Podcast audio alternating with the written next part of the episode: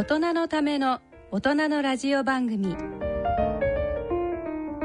大人のラジオ。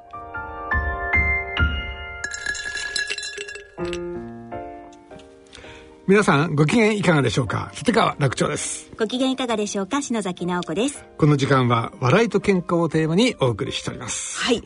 えー、実はねいつも金曜日が第3金曜日が放送なんですけれども、ねちょっとした事情がありましてえ本日16日月曜日の放送となりました。そうなんですか、はい、えー、金曜日のとこだったのは。でも再放送はそのまま、えー、土曜日そうですか。はいねえまあでも。しかしまあ今もうどこ行ってもコロナ一色ですね。どんなの見たってね。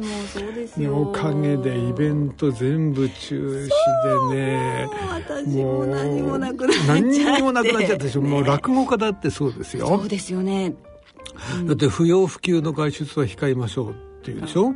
だって不要不急でね、どう今すぐどうしても落語を聞かなくちゃいけない人なんて世の中に一人もいないんだから。いやねまあ。もう落語会全部キャンセルでなんかもう今落語やりたくてやりたくてしょうがない、ね、もうね落語家みんなひどい目に遭ってますよ同じですね。皆さんでこういうね私のような司会をねえでしょ？だイベントがなければ司会者必要なくなっちゃうもんね。本当にね2月中旬からもう全然、あやっぱりそうですですね。だからもうミュージシャンとか、そうですね。役者さんとかいわゆるその舞台に立つ人ってみんなそうですよね。うん、もうでももうなんか楽しみがねなくなっちゃって、ね、だから落語家も今 YouTube でね、はい。えー、落語配信してたりするんですよ。えー。まあ、私はね、あのもともと YouTube に健康落語乗っけてるからまあね、えー、とりあえずいいやと思って、うん、もう YouTube で見てくださいみたいな感じで喋ってますけどもね。ねえ、ああもうみんなうちにいるでしょ、はい、だからもう電車ガラガラね。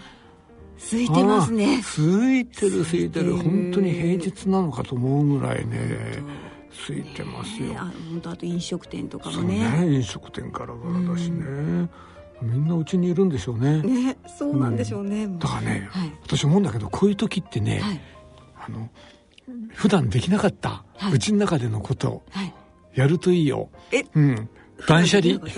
断捨離？断捨離？断捨離のにやるのにね一番いい機会だと思いますよ。もうとにかくもうね、はい、もう身の回りを整理して、居住空間を広げるまあいいです。よお家にいる時間長いからそうなんですよ。家を快適にっていうことで。普段ねやりたいと思ったってなかなかできないじゃないですか。ね、うん、もうねこうやってうちにいなくちゃならない時こそね断捨離しましょう断捨離。皆さん。断捨離。はい。ということで断捨離のすすめから入りましたけども。はい、はい、えー、では大人のラジオ進めてまいりましょう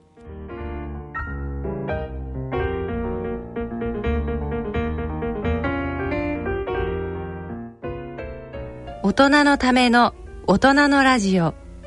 この番組は野村証券ほか各社の提供でお送りします。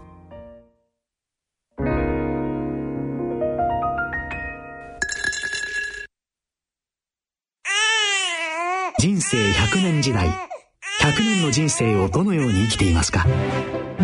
大きくなっ結婚しても今の仕事が好きだから続けたい。自分が作った料理で世界中の人を幸せにしたい。いつまでも元気でいたい。80歳でフルマラソンを完走したい。夢はどの世代でも大きく広がる。あなたの人生夢無限大。でも必要なものは健康家族友人そしてお金。あらゆる年代に合わせたサポートでいつでもあなたに寄り添います。今からずっとこれからもっと。人生100年パートナー野村証券。それ野村に来てみよう。大人のための大人のラジオ。落語のコーナーです今回は立川楽長さんによる古典落語短命をお聞きいただきます短命ってね、これね、あの、まあ、古典のね、まあ、割にポピュラーな話なんですけどね、短い命と書いて、短命。短命。うん。で、長く生きるのを長命。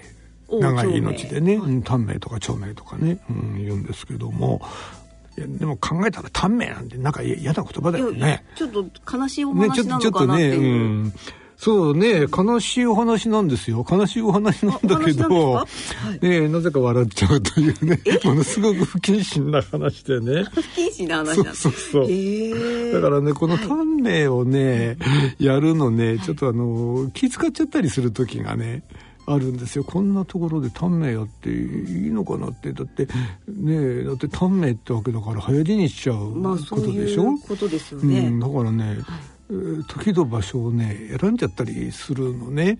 うん、だからあ今日ちょっと久しぶりだためやろうかなと。あまずいちょちょっとこれまずいよなやめとこうなんて時がたまにありますね。えそれはお客さんをそうそうお客さん そうそうとかシチュエーションとかね。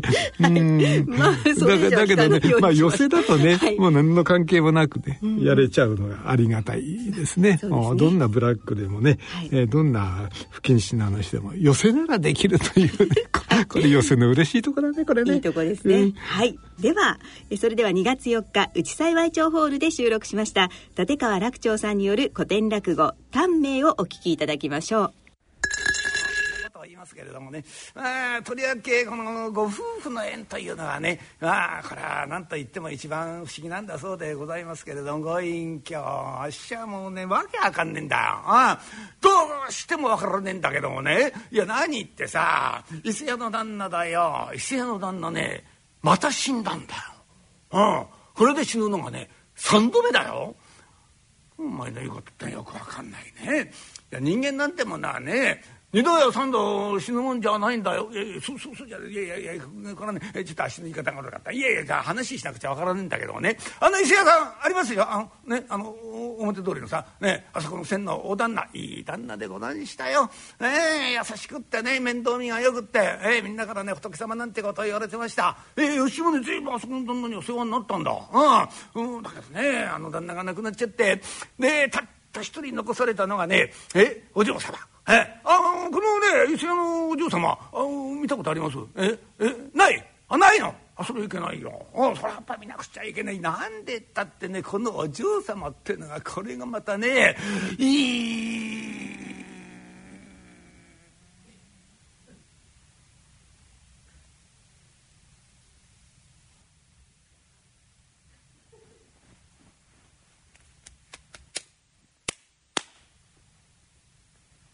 い女なんだよ。力入ったねおい力入る力入る。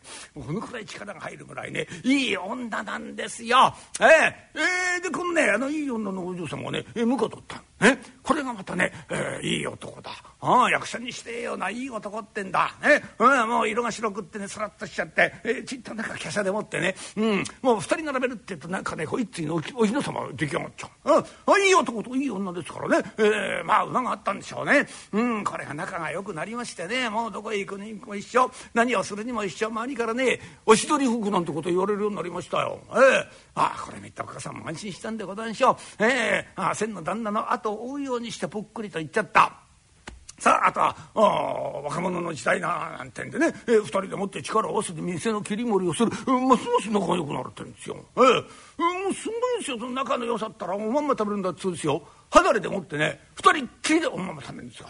えー二人っきりですよだ誰も行かないんですえもうお嬢さんもねもうもう寄せつけないんですよえだからねあのお嬢様がご自分で、ね、ごご給仕なさるね私はね一度見見ちゃったことあるんですよ。その離れをやし植木屋だからね、え松の木のこの、ね、枝かなんか切ってた。そしたらねその空いてるんですよ、えあれ？空いてるの？とかって見たらねあの石の離れですよ、えおお膳が出てる。ねでもってねお膳の上にねお茶碗があってねお椀があってねその前にお皿があってその上にねお魚が乗ってるんですよ。ええ、でお嬢様もご自分でねお給仕する。ええ。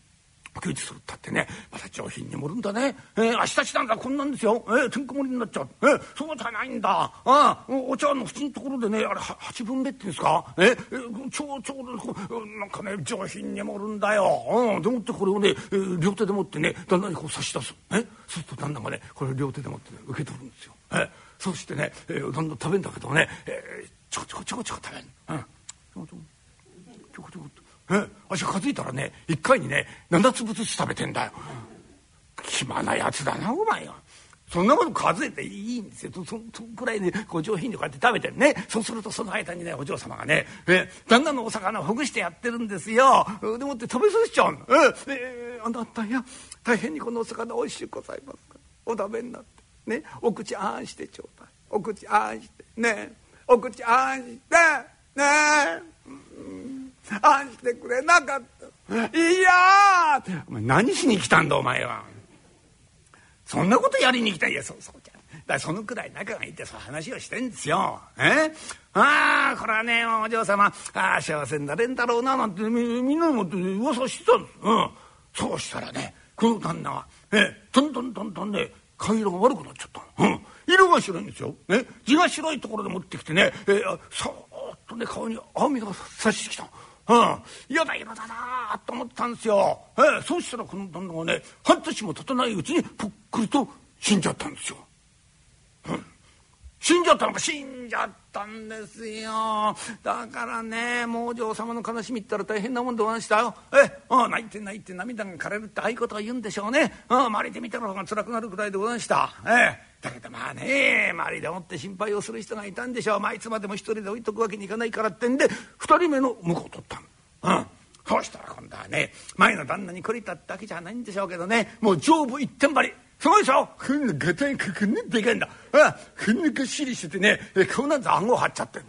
黒色だと黒いんじゃないんですよ。赤黒いんだ、顔が。あえー、そこへ持ってきて目がギョロッとしててね、えー、鼻団子っ鼻でね、えー、唇がこんなになったらしいんだ、うん。え、ちょっと見るとねリーチマイケルみたいな顔してんだ、うん、そういうやつなん、うんでも大丈夫かなと思ってた。そうしたらまあ馬があるってんでしょうね、えー、またも二人も夫婦仲良くなってね。どこへ行くにも一緒、えー、何をするにも一緒。おしどり夫婦なんてこと言われるようになりました、えー、またおまんま食べたったそう、うん、離れてもって二人っきりでおまんま食べる、えー、おじゅちゅうさんも来ないですね。お嬢さんもこうやって、えー、ご自分で、えー、おお給仕なさる。えーだからみんなでね「はあ今度こそお嬢様は幸せになれるだろう」なんて言ってたらこの2人目の旦那もどんどん顔色が悪くなってきちゃった。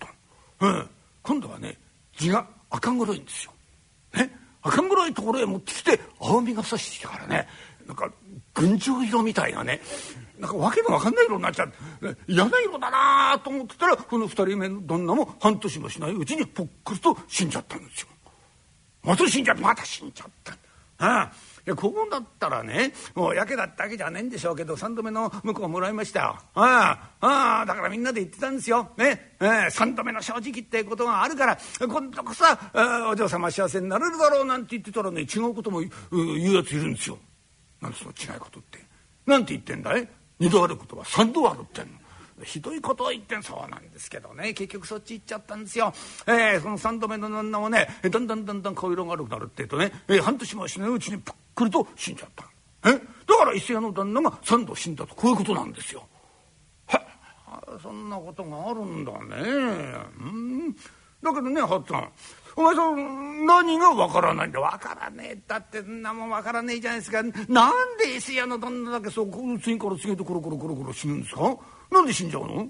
いやなんで死んじゃうの？だってね、まあ、人間ってのはね、まあ、寿命というものは寿命ってでかしいですよ。ねそうでしょ？だってみんな分けんですよ。それがもう半年も経たないうちにみんなコロコロコロコロ死んじゃうの。え？なんかありますよ。なんだろうなと思ってね。なんでしょうね。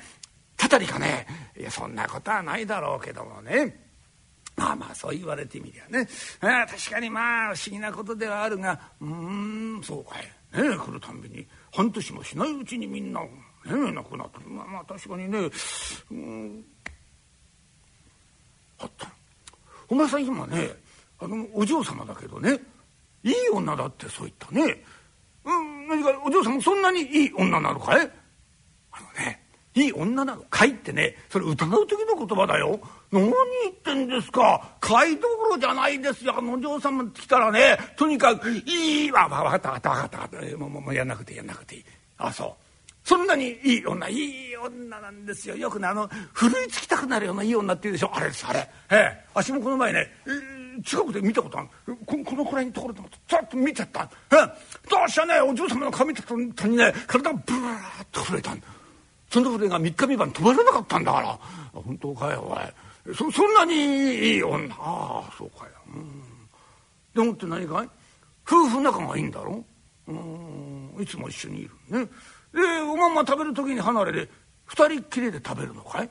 二人っきりかそうそうですよ二人っきり誰も来ないですから。お嬢さんも来ねえんですよ、ええ、お嬢様がご自分でちょっとまあまあよそんああそう。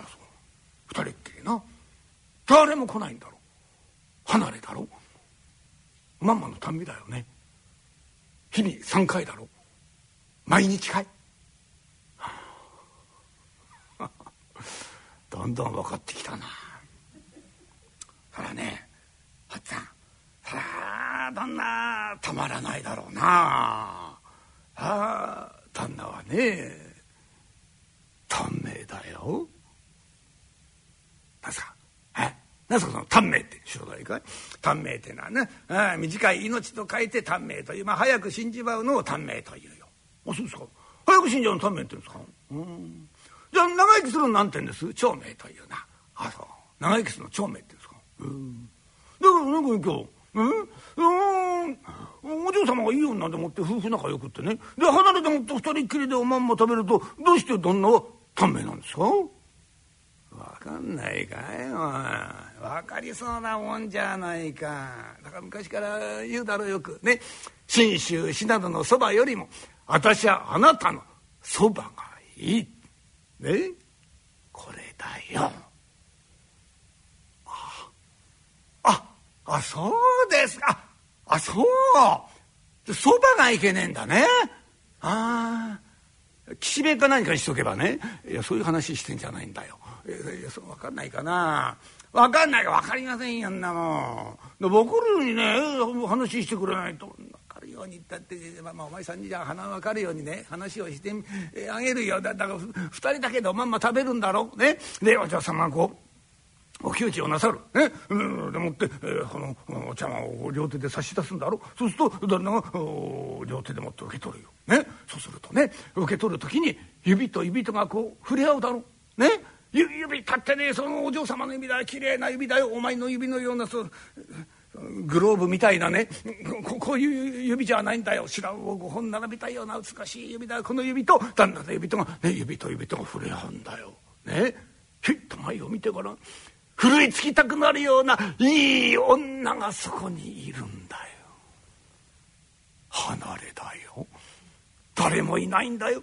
ね、邪魔をする者は誰も来ないんだよ。はっつぁんこれが日に三遍だ。毎日だよ。な？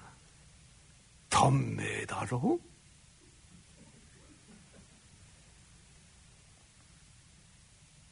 どうして？分かんないかよ分かんないかななんでわかんなんでわかんねえったってね。分かりませんよ。もっと分かりやすく分かりやすくったって。お前これ以上分かりやすくったってね。あのねだお前さんねそ人事だと思ってるからいけないね。考えなさい。ねよくね頭でもって考えながら聞いてごらんよ。いいかえお嬢様がこうね、え、お給仕をするを両手で差し出すよね。そうすると旦那がこれを両手で受け取るんだろ？そうすると指と指とが触れ合うよ。ね？ひっと前を見てごらんよ。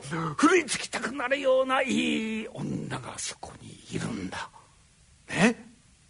離れだよ。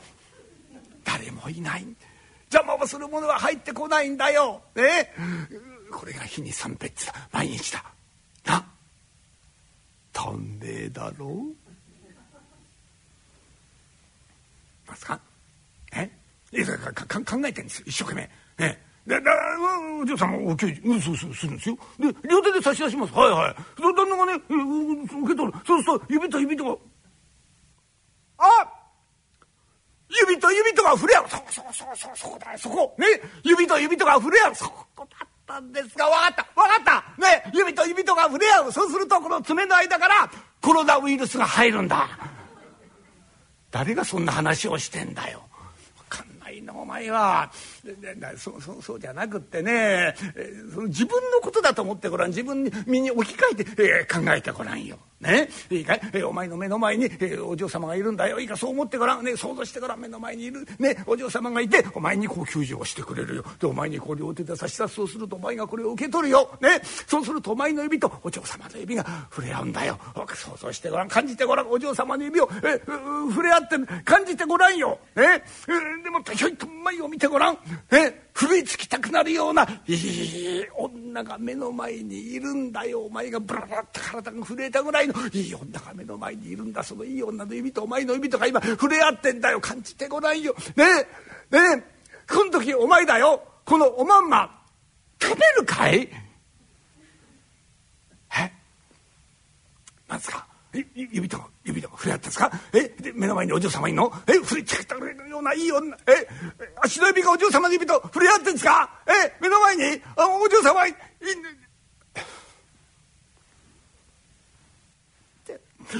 そそそんなご隠居。おまんま食べてる場合じゃないよ。食べてる場合じゃない。じゃ食べないのかい？うん。じゃ食べないんだったらどうすんだよどうどうする え？えー、やだ何照れてんだお前お前が照れると気持ちが悪いよ本当に。だからどうすんだよ？どどうするって決まってんじゃないですか？行きますよ。そうだろう。だからそれだよ。え？え？あじゃあなんですか？あそそのはは廃人食金でそれやじすぎ？お前も身も蓋もない男だなお前は。私はその一言を言いたくないがばっかりにね散々遠回りをして言ってんだよ。そんなこと言っちゃったら何もなんないじゃないの。私の今までのことどうしてくんだお前は。だから早い話がそういうことだ。あそうななんそれならそうだ花からそう言ってくれりゃいいじゃないですかあっしはそういうことに関してはね人一倍鋭い方なんだからいや鋭くないよお前はお前は日本一鈍いんだお前は。はあそうですか。いやそら知らなかった。ねえ。いやそれだったら心配することはねえんだよ。えー、だって一番いい死に方だ。え。羨ましいような死に方じゃないですか。そうだったんですか。さいなら。なんだよ。もう帰っちまうのか？いや今なあのお茶入れるからいやいやいいんですよ。いやあっしはこれからね。せやとね弔いの手伝い行かなくちゃいけないんだから「えー、これから行ってきますかいやまた帰りに寄りますんでね。えどう？もありがとうございました」働いたからだえー、働いたね。まさかそういうこととは思わなかったよ。だけどね考えてみればそうだよ、えあんなねいい女が四六時中ねそばにいられたら男だってたまったもんじゃねえもんな。は驚いた驚いたからな「お今消えたよ。今帰ったじゃないよ。どこ？のたくってたんだい」蛇じゃねえんだよ俺は。なんで俺がのたくらなくちゃいけねえんだよ。いや、まあ、ちょいとな、えー、ご隠居のところ行ってたんだよ。うん。えー、これからな、あの、石屋の弔いの手伝いに行かなくちゃいけねえんだよ。ちょいとね、あの、晴れちったから。あ、あの、おまんま支度、支度して、おまんま。おまんま、おまんま、おまんまなら出てんだから。勝手に食え、勝手に。勝手に食えって言ってお前、おかずは何なんだよ。鮭の皮。何？だから鮭の皮。鮭の皮ったってなんだからえ？皿の上にピラーっとなんか紐みたいなまだ乗っかってんの。鮭の皮かこれ身がどこにもねえじゃねえかよ。君はどうしたんだよ。身私が食べちゃった。皮残してあげたからね。ありがたいと思え。ひでかかだなこれどんと待てよ。この景色ってどっかで見たことあるなうんお膳なんだよ。ね、お膳があってお茶碗があってお椀があって目の前にお皿があって皮しかないけどまあ一応魚が乗ってんの。伊勢屋の離れだよ。伊勢屋の離れと同じだはあ、うん、ここは別に離れじゃないけどさ。二人っきりだよ。邪魔をする者。誰もいない。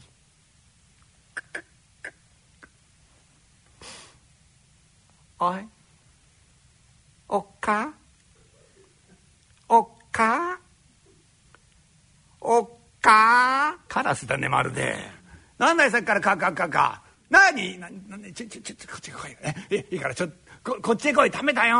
もう今ねもう手離せないから。ダメ！ダメだってそんなこと言わないでさ。ちょっとこっちへ来いよ。だ用事があるから来いてんだよ。用事があんならてめえが来いてめえが。俺が言ったんじゃ何にもなんねえんだよ。おめえがこのこの口しょうがねえんじゃねえ。だ来いって。だだこっちへ。来いってうるさいね。本当にもう言い出したらきりがないんだから。え？聞かないんだから。何もう。手離さないって言ってんでしょ？何なの？いやいやだってさあのおまんまよす作れよ。なおまんまよすって。なんだい？いやいやだからさおまんまよそ作れよ。何かい？人が手離せないっていうのを呼びつけて。おまんま。よそってくれ？ずんのばせんじゃないよこの人。お前本当に女かお前は。いいじゃねえかよ。お前よそって本当に言い出したら聞かないんだから。分かったわよ。やればいいんでしょやればめんどくせえでも自分でやったらいいじゃないかね。よそったらいいんだろよそったら。分かったよ。ほら。お前今何やったお前？お前ひょっとしてお茶碗でおまんま救わなかったがいいじゃないかね。お茶碗の中におまんまがあれば文句ないだろ。いやそういう問題じゃないんだよお前。しゃもじがあんだからしゃもじだったらいいじゃないか。こったわようるさいわやればいいんでしょやれば。別にできないわけじゃないんだから。冗談じゃないね本当に。こんなところ見られてごらんよ。夫婦と間違えられちゃう。夫婦だ俺たちは。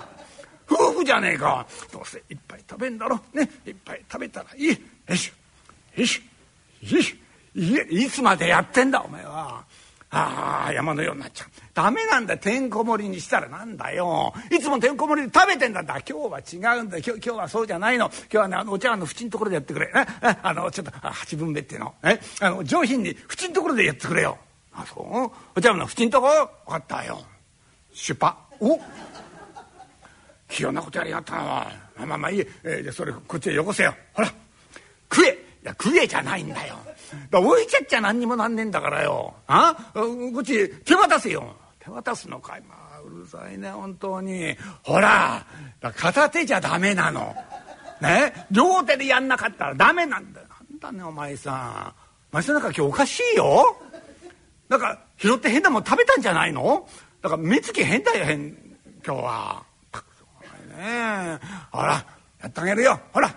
ほら。そうそうそう。そうそれでいいんだよ。両手でね、うん、花からそうやりゃいいんだよ。これ俺がね両手で持って受け取るんだね。でこれを両手で受けご隠居の言う通りだよ指と指とが触れ合うよ指と指とが触れ合って眉を見るとふるいつきたくなるようないい女が目の前おっか俺は長命だ。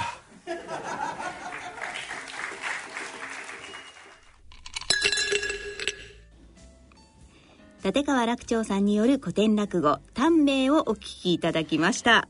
ねえみんな早死にしちゃったでしょ？コロコロコロコロ。ちょっとその理由がね。ねなんか気の毒なんだから羨ましいんだかよくわかんないような話でね,、もほどほどがいいんですかねあんまり美人すぎちゃってもねねかえって気の毒という気の毒はいでも笑わせていただきましたねまあねだから、うん不謹慎といえば不謹慎なんですけどね。ねまあでも、なんだろう、こういうね、うえー、見方もあるっていうのかな。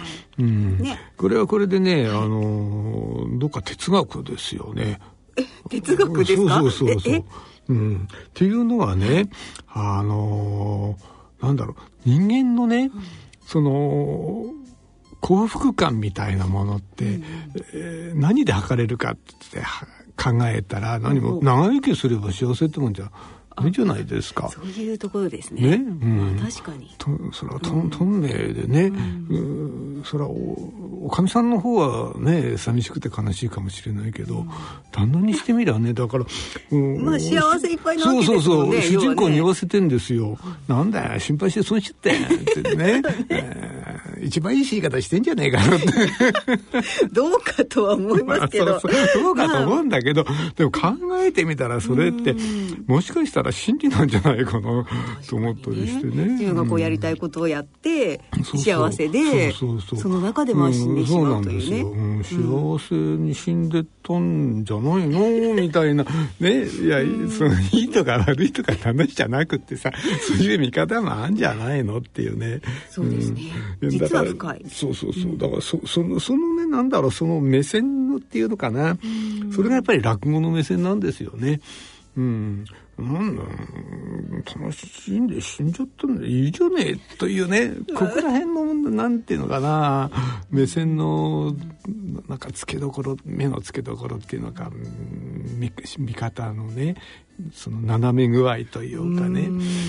これがねあの割に落語のね目線なんですよ。だからそういう意味ではすごくね、まあ、古典落語としては典型的な古典落語みたいなね、落語らしい落語みたいな感じですね。そうそうそうう。ん。なるほど、まあ、確かにね、ね、長く生きればいいってわけでは。そうですよ。うんだから最後主人公がっかりしてんだもんね、ああ俺は長命だってがっかりしちゃうんだもんね。でもそれ奥さんかわいそうじゃないですか奥さんかわいそうだよね。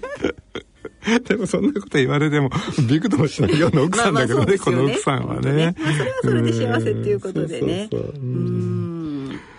まあねでもこうやっぱ寿命っていうのは決まってる。そうあのね不思議なもんなんですよね、あの寿命ってね、うんどっか遺伝子で決まってるところがあるんですよ。え？うん、そそうなんですか？そうそうそう。あのこうやると長生きする、うん、こうやると早死にするね健康に言われる人いっぱいあるんじゃないですか、はい、だからあのある程度けんその寿命っていうのが、うん、あの遺伝子で決まってるのにっていうと、もうあれですよね。その身も蓋もない話になっちゃうけどね、でもね、ね、あの寿命を決めるね遺伝子のある部分っていうのがあるんですよ遺伝子の中に。うん、あのねこれ遺伝子って一本のつながった鎖みたいなもんなんだけど、はい、この一番端っこにね、はい、テロメアって部分があるんです。テロメテロメア。テロメア。あ、テロメアって言ってね、まあ名前なんかどうでもいいんだけど、うん、これね、命の回数券って言われてる。ちょちょっと怖いでしょ？ちょっとちょっとミステリーというか、ホラーみんなが持ってるわけですよねみんなそれ全員持ってる、うん、でもそれぞれ違うと。そうこの長さが違う。でねあのつまりね、はい、このテロメアの長さの分だけね人間って細胞分裂ができるんですよ。細胞分裂するたびにこのテロメアが短くなってくる要は回数券が使われていくっていうかで最後の1枚になりました。もう細胞分裂できません。その今ある細胞だけでやりくりしなくちゃならないわけでしょ、はい、つまりこれが寿命ってことなんですよ。だからテロメアが長い人は長生きするし、まあまあ、まあ、絶対的な話じゃないんだけどね。まあ、いろんなご病気とかも、まあね、それいろんな要因があるにしても、テロメアは長い方がいい。だからもうある程度決まってるんです。でも、でもまあね、でも？でも？そうそう、これ、これだけでも身も身も蓋もない話になっちゃう。そうですよね。まあ、まあわからないですけど。うん、でね、このテロメアをね、はい、短くしてしまう要因なんですよ。これは嫌でしょ。それは嫌です。それはやりたくないです、ね、自分、ね、短くしたくないでしょ、はい、で、これを短くしてしまうものを避けるってことは、つまりね、はい、長生きにつながるわけですよ。そうですよ。ね、うん、無駄遣いしないそうそうそう。うん、あのね、一番ね、はいこれをあの短くしてしまうのがねストレス。やっぱりやっぱりここに来るんだね。嫌だね。えー、やっぱりストレスの強い人はテロメアがテロメア短くなることをテロメア短縮っていうんですけどね。短縮ね短くなる。そそのそのまま、うん、でこのテロメア短縮を引き起こす理由原因っていうのはいくつかあるんだけど、まあ、一番我々にとって身近なのがストレスなんですよ、うん、ストレスがあるとテロメア短くなっちゃう。過度なストレスが良くないってことですよね。ええー、だからね、うん、ストレス避けるって大事ね。大事ですね。うん。ね。重要に関わっちゃうのね、うん、だからやっぱりね、ストレスを避けるにはストレスと真逆のことをすればいいわけでしょ。真逆。そうです。ストレス、ね、発散、うん？何すればいいんですか？笑いですよ そこからここにここに持ってくるに決まってんじゃないですか。落語家なんだからそれなくたって今仕事ないんだから。そうですよね。ここ持ってこなくてどうすんですか？みたいなね。そうでしたそうでした。失礼しました。そうなってますね私ねでもじゃあストレスをなくすためにはそうそう笑う笑うことです、うん、うん、だって笑いのあるところにストレスないですもんないです、ね、落語聞いてる時にストレス感じてないですもんね感じてないですよ、ね、うんそれはあんまり下手くそな落語だとすん すげえストレスだけどもまあまあそれはねまあそれはね、まあ、まずまあいいんですけど、あんまり人のこと言えない。いやいやいやいや。だからね、うん、あの、大いに笑うことはね、もしかしたら、長生きにつながるかもしれない。そうですよね。免疫力もアップするしいいこといっぱい。だからあの笑うと長生きするっていうね、うん、あの証拠はいっぱいあるんですよ。うん、あのー、これちゃんと疫学調査で、はい、いっぱい笑う人と全然笑わない人いろいろ調べたんですよ、これ日本の調査です、えー、ただやっぱりね、あのー、全然笑わない人これね確かね月に声を出して笑うのが月に1回以下だったかな、でよく笑う人がね週週に1回以上は声を出して笑う。大したことないでしょ。週に1回ぐらいねよく笑うたってね、うん、まあ普通みんなそのくらい笑ってると思うんだけど、うん、で比べたらね実は全然笑わない人は、あのよく笑う人に比べてねあの死亡リスクが高かったんです、うん、それちゃんと調査結果がありますね、うん、じゃあ笑う笑うしかないですねそうそうそうもう、ね、笑ってね、はい、えー、長命になりましょうよと。なりましょう、皆さんでね。ねうん、はい。もうそういうね、ことを考えながら、はい。短命を聞いていただく。何なんだこれ。笑うよくわかんないけど、まあ笑っていただく。とにかく笑えばいいんです。そうですね。はい。はい、えー、今回は古典落語短命をお聞きいただきました。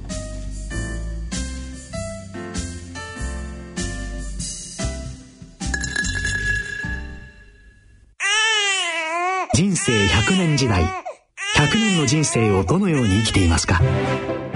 大きくなったらケーキ屋さんになりたい。結婚しても今の仕事が好きだから続けたい。自分が作った料理で世界中の人を幸せにしたい。いつまでも元気でいたい。80歳でフルマラソンを完走したい。夢はどの世代でも大きく広がるあなたの人生夢無限大。でも必要なものは？健康家族友人そしてお金。あらゆる年代に合わせたサポートでいつでもあなたに寄り添います。今からずっとこれからもっと。人生100年パートナー野村証券。それの村に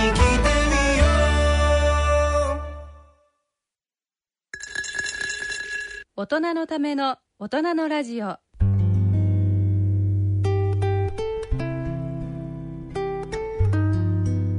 て今回の大人のラジオはいかがでしたでしょうか？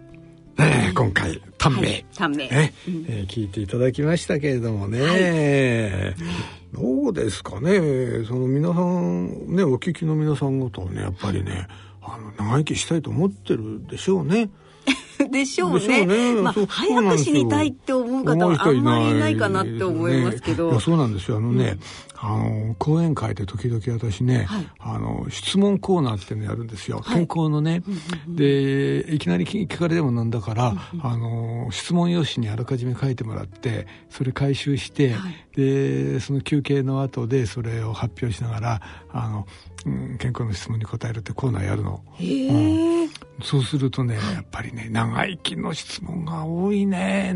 長生きするにはどうしたらいいんですかなんとか長生きして。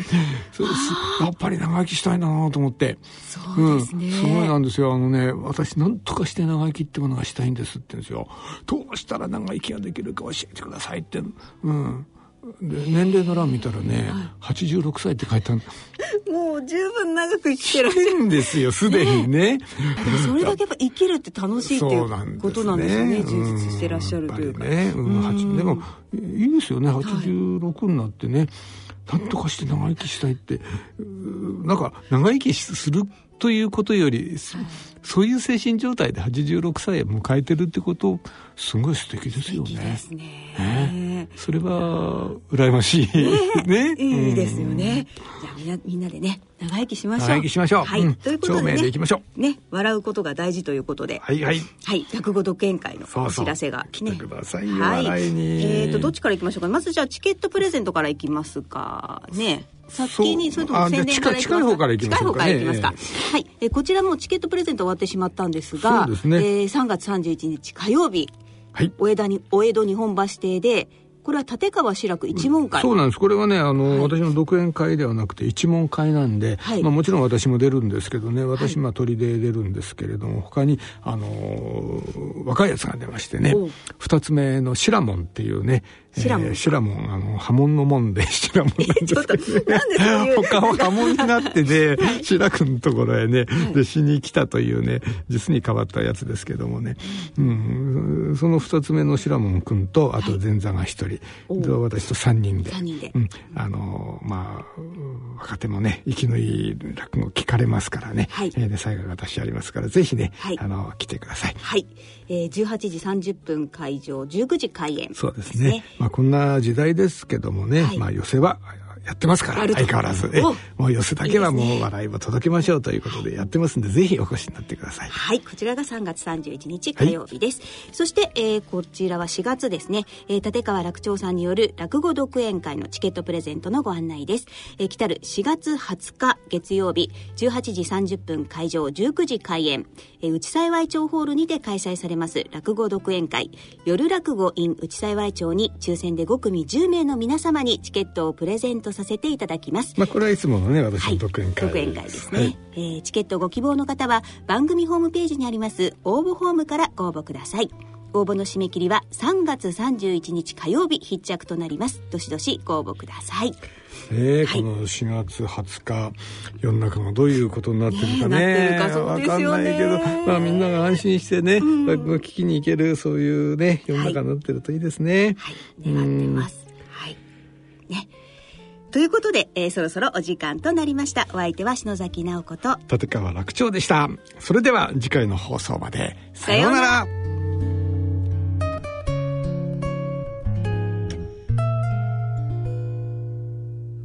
大人のための大人のラジオ。